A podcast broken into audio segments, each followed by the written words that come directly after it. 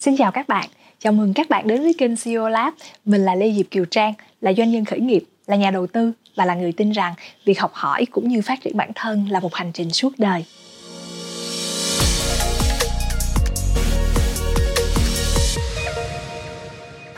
Nhân dịp năm mới, mến chúc các bạn trong cộng đồng CEO Lab sẽ có một cái Tết thật đầm ấm, hạnh phúc bên gia đình và một năm mới bình an, mạnh khỏe cũng như luôn có những khám phá mới, những tìm tòi mới và đặc biệt là luôn không ngừng học hỏi và phát triển bản thân đối với riêng mình, những ngày tết là những ngày đặc biệt quan trọng dành riêng cho gia đình. Nhưng cũng là những ngày mình dành cho chính mình, một dịp để dừng lại, sống chậm lại và để nhớ về những gì đã qua, cũng như học hỏi cho những điều sắp tới. Trong những ngày tết này CEO Lab xin dành tặng cho các bạn một loạt những nội dung mà mình nghĩ là các bạn sẽ cần rất nhiều thời gian để cùng xem những cái thước phim này. À, có thời gian để chiêm nghiệm về nó suy nghĩ về nó. Mà nhiều khi trong năm với những nội dung này chúng ta sẽ không có thời gian suy nghĩ cũng như cảm nhận. Trong số lần này CEO Lab quyết định có một cái thử nghiệm mới đó là làm theo hình thức phim tài liệu documentary mình biết là hình thức này sẽ là vô cùng khó đối với team CEO Lab vì bọn mình không phải là những nhà làm phim chuyên nghiệp và cũng không có được những đầu tư tương xứng cho những bộ phim này. Tuy nhiên, hành trình đến với những miền đất xa lạ, cơ hội gặp gỡ những con người vô cùng thú vị đem đến cho mình một cái nguồn cảm hứng vô tận cho hành trình học hỏi và phát triển bản thân.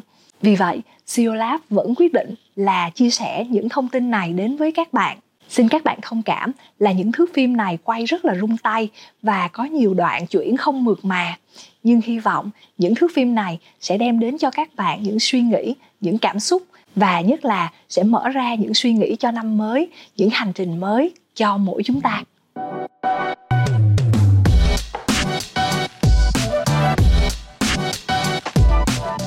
Israel là đất nước mà mình và anh Sơn, ông xã mình có nhiều gắn bó đặc biệt. Chắc một điều ít người biết là anh Sơn nói tiếng Do Thái. Anh Sơn có rất nhiều bạn thân, những người tiền bối là người Israel hoặc người Do Thái ở Mỹ. Còn mình có một mùa hè, mình đã tình nguyện sang Israel dạy tại trường đại học Hebrew University theo chương trình tình nguyện của trường đại học MIT. Mình dạy về kinh doanh cho các bạn sinh viên người Israel và người Palestine trong chương trình Meet Middle East Entrepreneurs of Tomorrow ở Jerusalem. Và còn một kỷ niệm rất riêng của vợ chồng mình là anh Sơn cầu hôn với mình trên đỉnh núi Masada ở Israel. Cảnh bình minh với những tia nắng đầu tiên từ pháo đài cổ Masada chiếu xuống bên dưới là biển chết, nhìn thấy bờ bên kia là Jordan.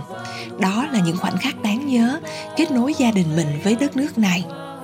Israel đối với gia đình mình là một trong những nơi mình gọi là nhà và đặc biệt là nơi mình luôn luôn tìm thấy những nguồn cảm hứng vô tận. Israel đối với nhiều bạn trẻ Việt Nam là một startup nation, một quốc gia khởi nghiệp. Theo cuốn sách mang tên Startup Nation: The Story of Israel's Economic Miracle, dịch là quốc gia khởi nghiệp, câu chuyện về kỳ tích kinh tế của Israel của tác giả Dan Senior và Saul Singer. Cuốn sách này rất hay, có dịch sang tiếng Việt, các bạn có thể tìm mua trên Tiki hoặc ở các nhà sách. Israel thực sự là một đất nước vô cùng đặc biệt, là một nơi xen lẫn giữa chiến tranh và hòa bình, nơi sự phát triển đột phá đồng hành cùng những biến động chính trị và quân sự.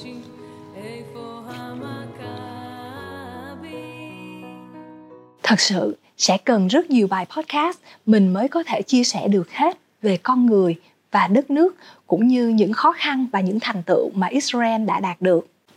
Trong loạt bài này, mình sẽ cùng các bạn tìm hiểu tại sao Israel là một đất nước nhỏ bé chỉ với 9 triệu dân và chỉ mới được thành lập cách đây 75 năm, lại có thể vươn lên trở thành một cường quốc trong lĩnh vực khởi nghiệp về công nghệ, là biểu tượng cho tính sáng tạo và hướng về tương lai.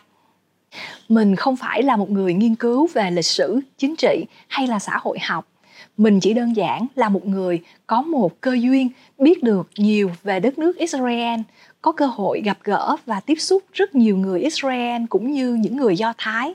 Mà trong hành trình này mình đã học hỏi từ họ rất nhiều. Dĩ nhiên tình cảm mình dành cho những con người này và đất nước này là vô cùng lớn. Và vì vậy những suy nghĩ của mình phần nhiều sẽ mang tính chủ quan. Những thước phim này được quay chủ yếu vào mùa hè năm 2023, nghĩa là diễn ra trước sự kiện ngày 7 tháng 10 ở Israel. Tuy nhiên, mình vẫn nghĩ những nội dung này không cũ và chủ yếu chúng ta cùng tìm hiểu tại sao một đất nước nhỏ bé như vậy, những con người tại đây đã có thể vươn lên xây dựng một đất nước là biểu tượng cho tính sáng tạo, cho tinh thần khởi nghiệp. Trong số đầu tiên này, mình sẽ kể cho các bạn nghe câu chuyện về Viện Nghiên cứu Khoa học Weizmann, Weizmann Institute of Science. Câu chuyện về một viện nghiên cứu khoa học tưởng chừng như rất khô khan sẽ dẫn dắt các bạn tìm hiểu về một con người, một gia đình gắn liền với lịch sử phát triển của đất nước Israel để chúng ta cùng tìm hiểu về một đất nước, một dân tộc đầy ý chí, nghị lực và tinh thần vươn lên.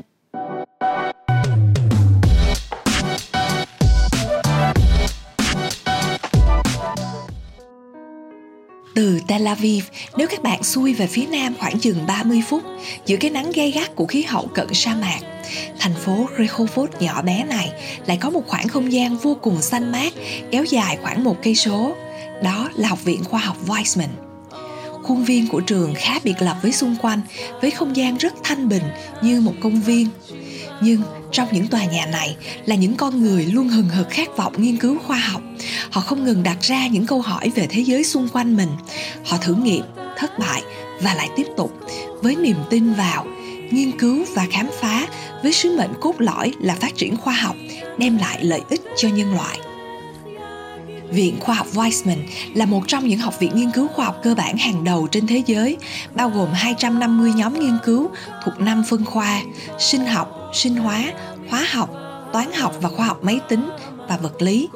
Học viện được xếp thứ nhì trên toàn cầu về chất lượng nghiên cứu bởi Nature Index vào năm 2019, đứng thứ bảy trong báo cáo của Hội đồng Nghiên cứu châu Âu năm 2020 và nằm trong top 25 viện nghiên cứu hàng đầu thế giới trong hai danh mục chính theo U Monty Rank. Bạn có tự hỏi tại sao một đất nước nhỏ bé với 9 triệu dân lại có thể đầu tư xây dựng một viện nghiên cứu chỉ dành cho sinh viên sau đại học, tập trung vào các ngành khoa học cơ bản chứ không phải là khoa học ứng dụng. Weizmann là ai? Tại sao ông tin vào khoa học cơ bản? Và tại sao viện nghiên cứu này được đặt tên ông trong niềm hãnh diện không chỉ của các nhà nghiên cứu mà còn của Israel và của người Do Thái trên toàn thế giới?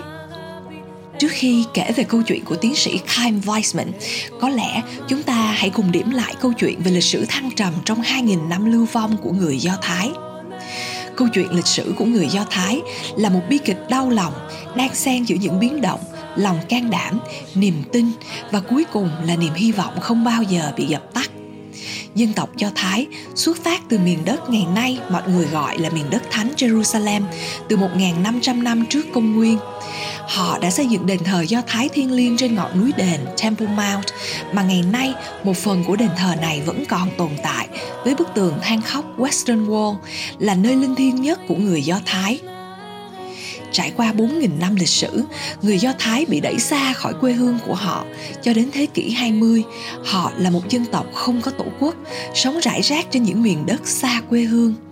Họ đã chịu đựng những thăng trầm, từ những ngày huy hoàng trong quá khứ đến những thời điểm đen tối nhất trong lịch sử loài người, thời kỳ nạn diệt chủng Holocaust trong Thế chiến thứ hai. Chaim Weizmann sinh năm 1874 trong một gia đình truyền thống trung lưu người Do Thái ở một thị trấn nhỏ Motol thuộc Bạch Nga, Belarus ngày nay, có 15 anh chị em. Chaim là người con thứ ba.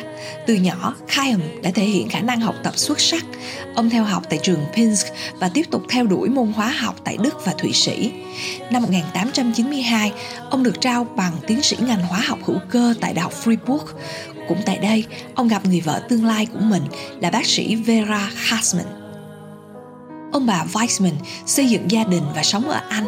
Tiến sĩ Kai Weissman nghiên cứu và giảng dạy tại trường đại học Manchester. Thời điểm đó, ông Weissman cũng bị ảnh hưởng sâu sắc bởi quan điểm của Eckhart Ham và Herzl. Người tin rằng do Thái giáo không chỉ là một tôn giáo mà còn là một lý tưởng về một quốc gia có quyền trở về quê hương lịch sử của mình và sống an toàn ở đó.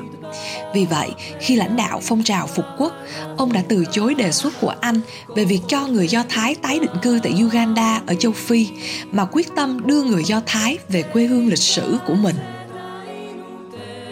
Trong quá trình nghiên cứu khoa học, ông Weizmann đã phát minh ra một phương thức mới trong việc điều chế acetone, có phần quan trọng vào thắng lợi của Anh trong Thế chiến thứ nhất. Phát minh này tăng uy tín và mở ra những cánh cửa mới cho Weizmann trong nội các Anh. Được xem như là một nghệ nhân trong thương lượng, Weizmann đã hành động như một người đại diện chính quyền lưu vong. Ông ấy có một sức mạnh gần như là thần bí trong việc thuyết phục mọi người. Sau các nỗ lực to lớn, Weizmann đã đạt được bản tuyên ngôn Balfour vào ngày 2 tháng 11 năm 1917. Trong đó, chính phủ Anh đã công nhận quyền lợi của người Do Thái trong việc thành lập đất nước của họ tại Palestine. Chúng ta bắt đầu một trang mới, từ giờ trở đi, chúng ta, những người Do Thái, sẽ hiện thực hóa tuyên ngôn này. Weizmann về lại Palestine với vai trò là người dẫn đầu phái đoàn chính phủ Anh. Ở đây, những người định cư Do Thái đang hăng say tham gia vào quá trình xây dựng và hồi hương, xây dựng nên Tel Aviv, thành phố nói tiếng Do Thái đầu tiên trên mảnh đất cằn cỗi này. Là một người thực tế, Weissman nhận ra rằng không chỉ có dân tộc Do Thái trên mảnh đất này, những người Ả Rập khác cũng đã sinh sống ở đây, vì vậy cần có sự hòa hợp và thấu hiểu họ. Weizmann sau đó đã gặp Emir Faisal tại Aqaba, lãnh đạo phong trào quốc gia Ả Rập. Năm 1919, họ ký một hiệp ước hợp tác giữa hai phong trào. Năm 1921, Weizmann được bầu làm chủ tịch Tổ chức Phục quốc Do Thái Thế giới. Ông đã có chuyến đi đến Mỹ cùng với Albert Einstein đảm nhận một chiến dịch gây quỹ để thúc đẩy sự nghiệp phục quốc. Sau khi Đức Quốc xã lên nắm quyền, ông đã cống hiến hết mình trong việc cứu sống những người Do Thái khỏi chính quyền Đức. Với sự bùng nổ của Thế chiến thứ hai, Weizmann đã thúc đẩy sự hình thành một lữ đoàn Do Thái trong hàng ngũ quân đội Anh. Ông Weizmann cũng có hai người con trai phục vụ trong quân đội Anh.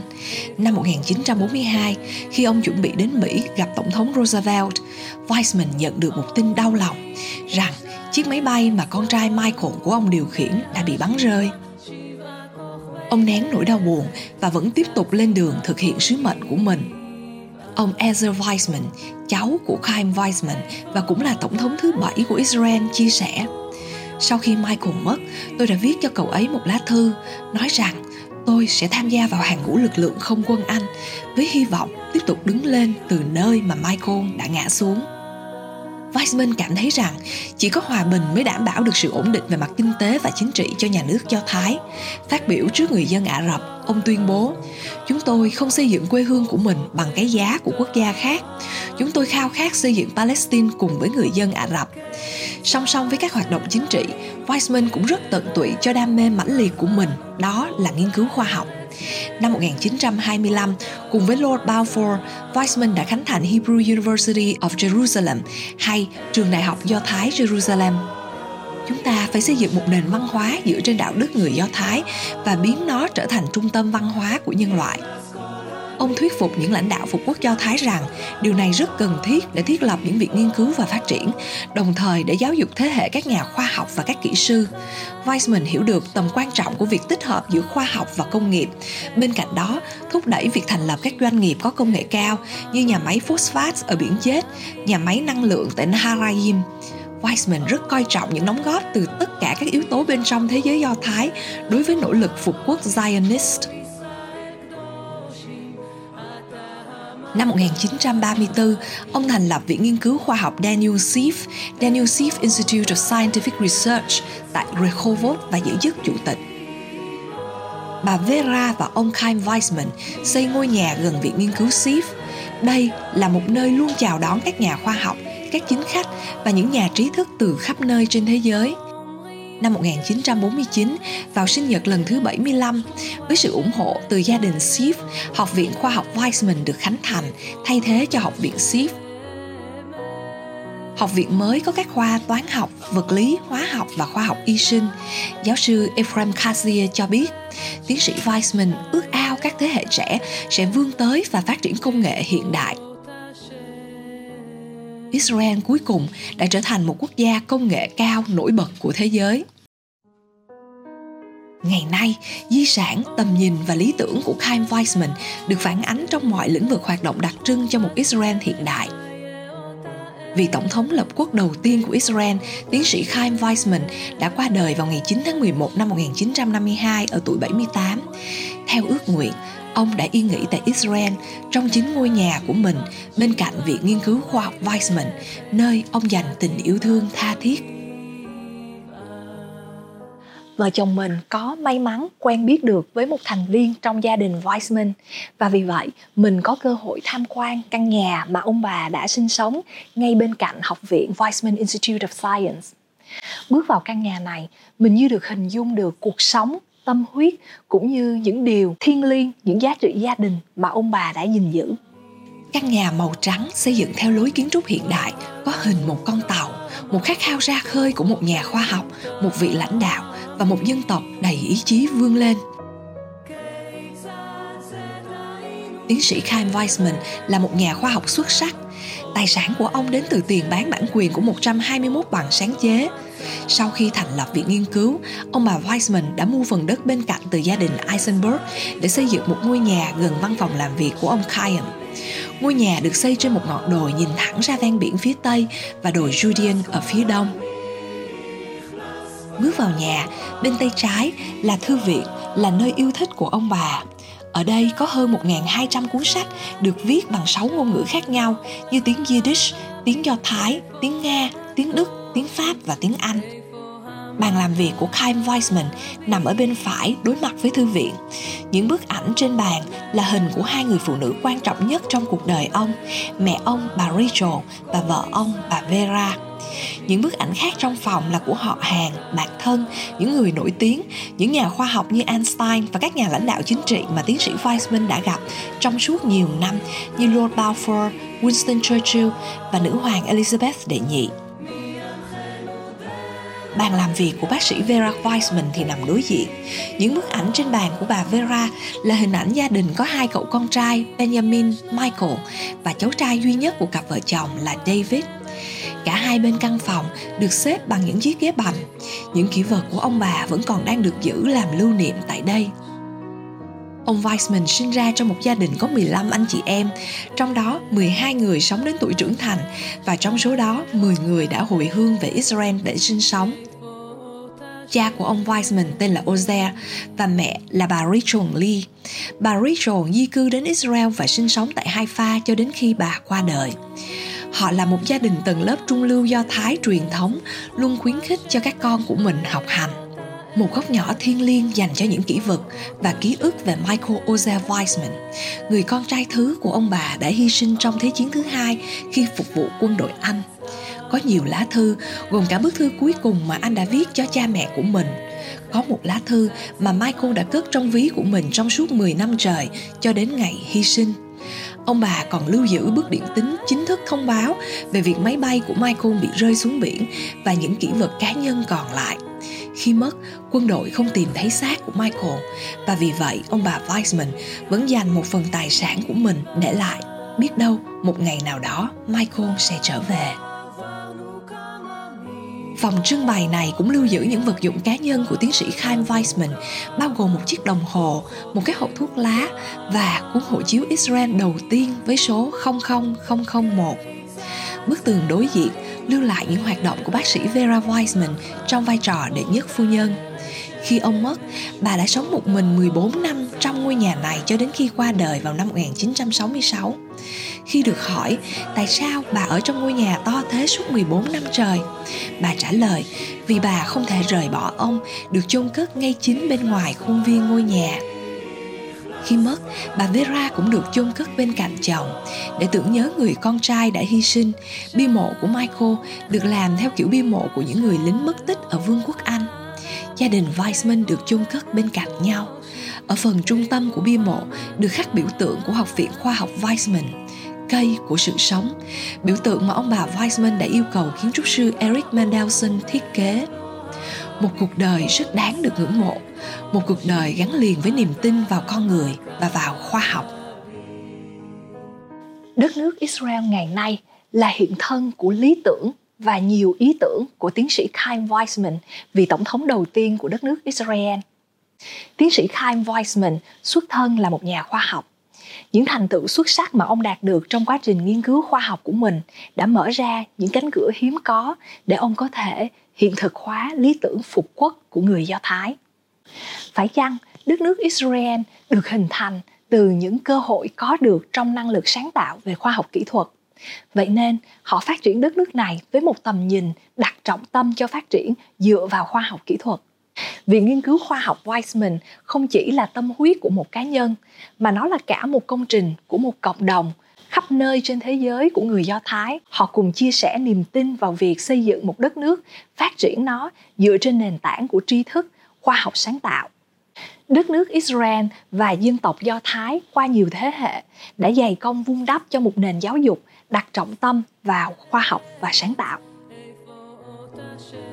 Di sản của tiến sĩ Chaim Weizmann để lại cho các thế hệ sau là một khát khao cho một đất nước được xây dựng từ tri thức, khoa học và kỹ thuật.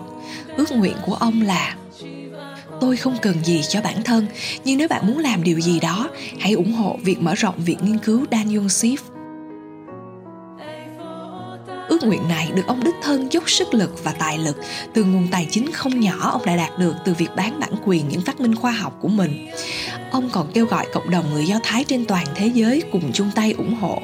Trong đó, cộng đồng người Do Thái tại Mỹ đã hưởng ứng nhiệt liệt. Buổi gây quỹ đầu tiên của hội đồng vào tháng 11 năm 1945 đã thu hút hơn 2.000 vị khách quý tham dự tại khách sạn Waldorf Astoria sang trọng ở thành phố New York trong nỗi ám ảnh chưa nguôi của tội ác diệt chủng người Do Thái tại châu Âu trong Thế chiến thứ hai. Tuy vậy, hơn một triệu đô la đã được quyên góp, mở đầu cho sự kết hợp thiêng liêng giữa khoa học và thiện nguyện. Chưa đầy một năm sau đó, vào ngày 3 tháng 6 năm 1946, viên đá nền tảng đầu tiên của Viện Weizmann đã được đặt ở Rehovot. Trong vòng 2 năm, Viện đã đóng góp quan trọng trong lịch sử hình thành của nhà nước Israel. Vào tháng 5 năm 1948, nhà nước Israel chính thức được thành lập. Tiến sĩ Weizmann là vị tổng thống đầu tiên hơn một năm sau đó, ngày 2 tháng 11 năm 1949, tiến sĩ Weizmann chủ trì lễ khánh thành Viện Weizmann. Viện là biểu tượng niềm khát khao, đây sẽ mãi mãi là một nơi hòa bình, hợp tác và đỉnh cao về khoa học. Sau khi tiến sĩ Chaim Weizmann qua đời, vợ ông, bà Vera Weizmann đã gửi gắm. Tôi không biết các vị có hiểu hết rằng các vị chính là những người thừa kế tinh thần của chồng tôi. Các vị đã xây dựng vận động và ủng hộ viện khoa học Weizmann và bây giờ xin các vị hãy tiếp tục gánh vác trọng trách này ước nguyện đó đã được ghi khắc trong lòng hội đồng Mỹ của Viện Weizmann đã tiếp tục vận động hơn 2 tỷ đô la để hỗ trợ Viện Weizmann từ năm 1944 đến ngày nay các sự kiện của Hội đồng Mỹ tiếp tục truyền cảm hứng, kết nối các nhà ủng hộ với các nhân vật nổi tiếng trong lĩnh vực khoa học, chính trị, kinh doanh và văn hóa. Những cuộc vận động này dù lớn hay nhỏ đóng vai trò quan trọng trong việc thúc đẩy nghiên cứu, khoa học và lòng từ thiện bắt đầu từ người sáng lập tiến sĩ Chaim Weizmann với hơn 200.000 tài liệu, trong đó có những lá thư từ Albert Einstein và Lord Arthur James Balfour. Năm 1941, tiến sĩ Weizmann thành lập công ty dược phẩm đầu tiên ở Israel mang tên Palestine Pharmaceutical Products. Wayzak, chiếc máy tính đầu tiên của Israel và là một trong những chiếc máy tính đầu tiên trên thế giới được thiết kế và phát triển tại đây vào năm 1954, đặt nền móng cho nền công nghiệp máy tính bùng nổ tại Israel. Đây cũng là nơi đầu tiên nghiên cứu bệnh ung thư tại Israel và xây dựng máy gia tốc hạt nhân đầu tiên trên thế giới. Năm 1959, đây là nơi đầu tiên xây dựng công ty chuyển giao công nghệ Zeda.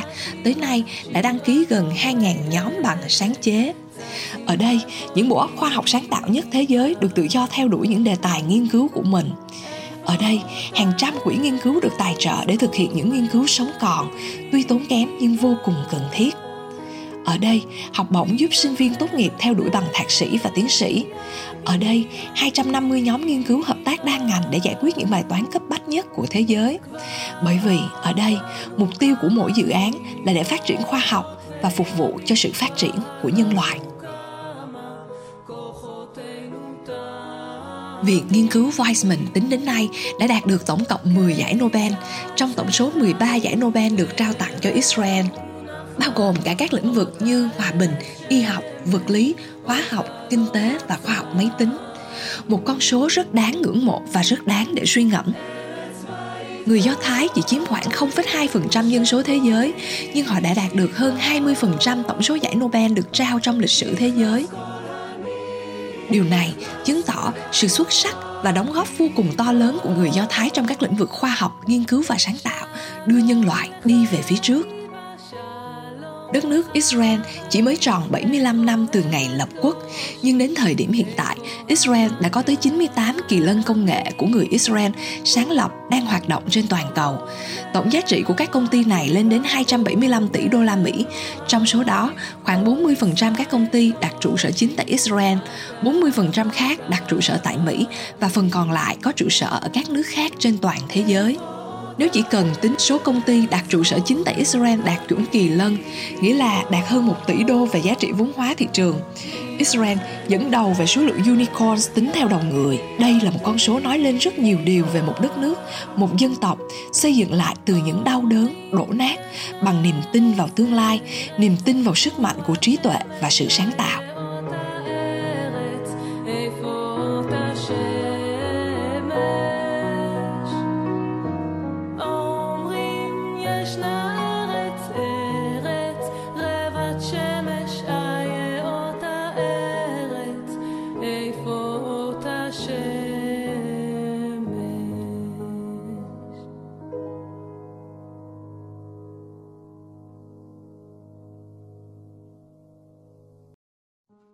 Người ta nói rằng có một miền đất.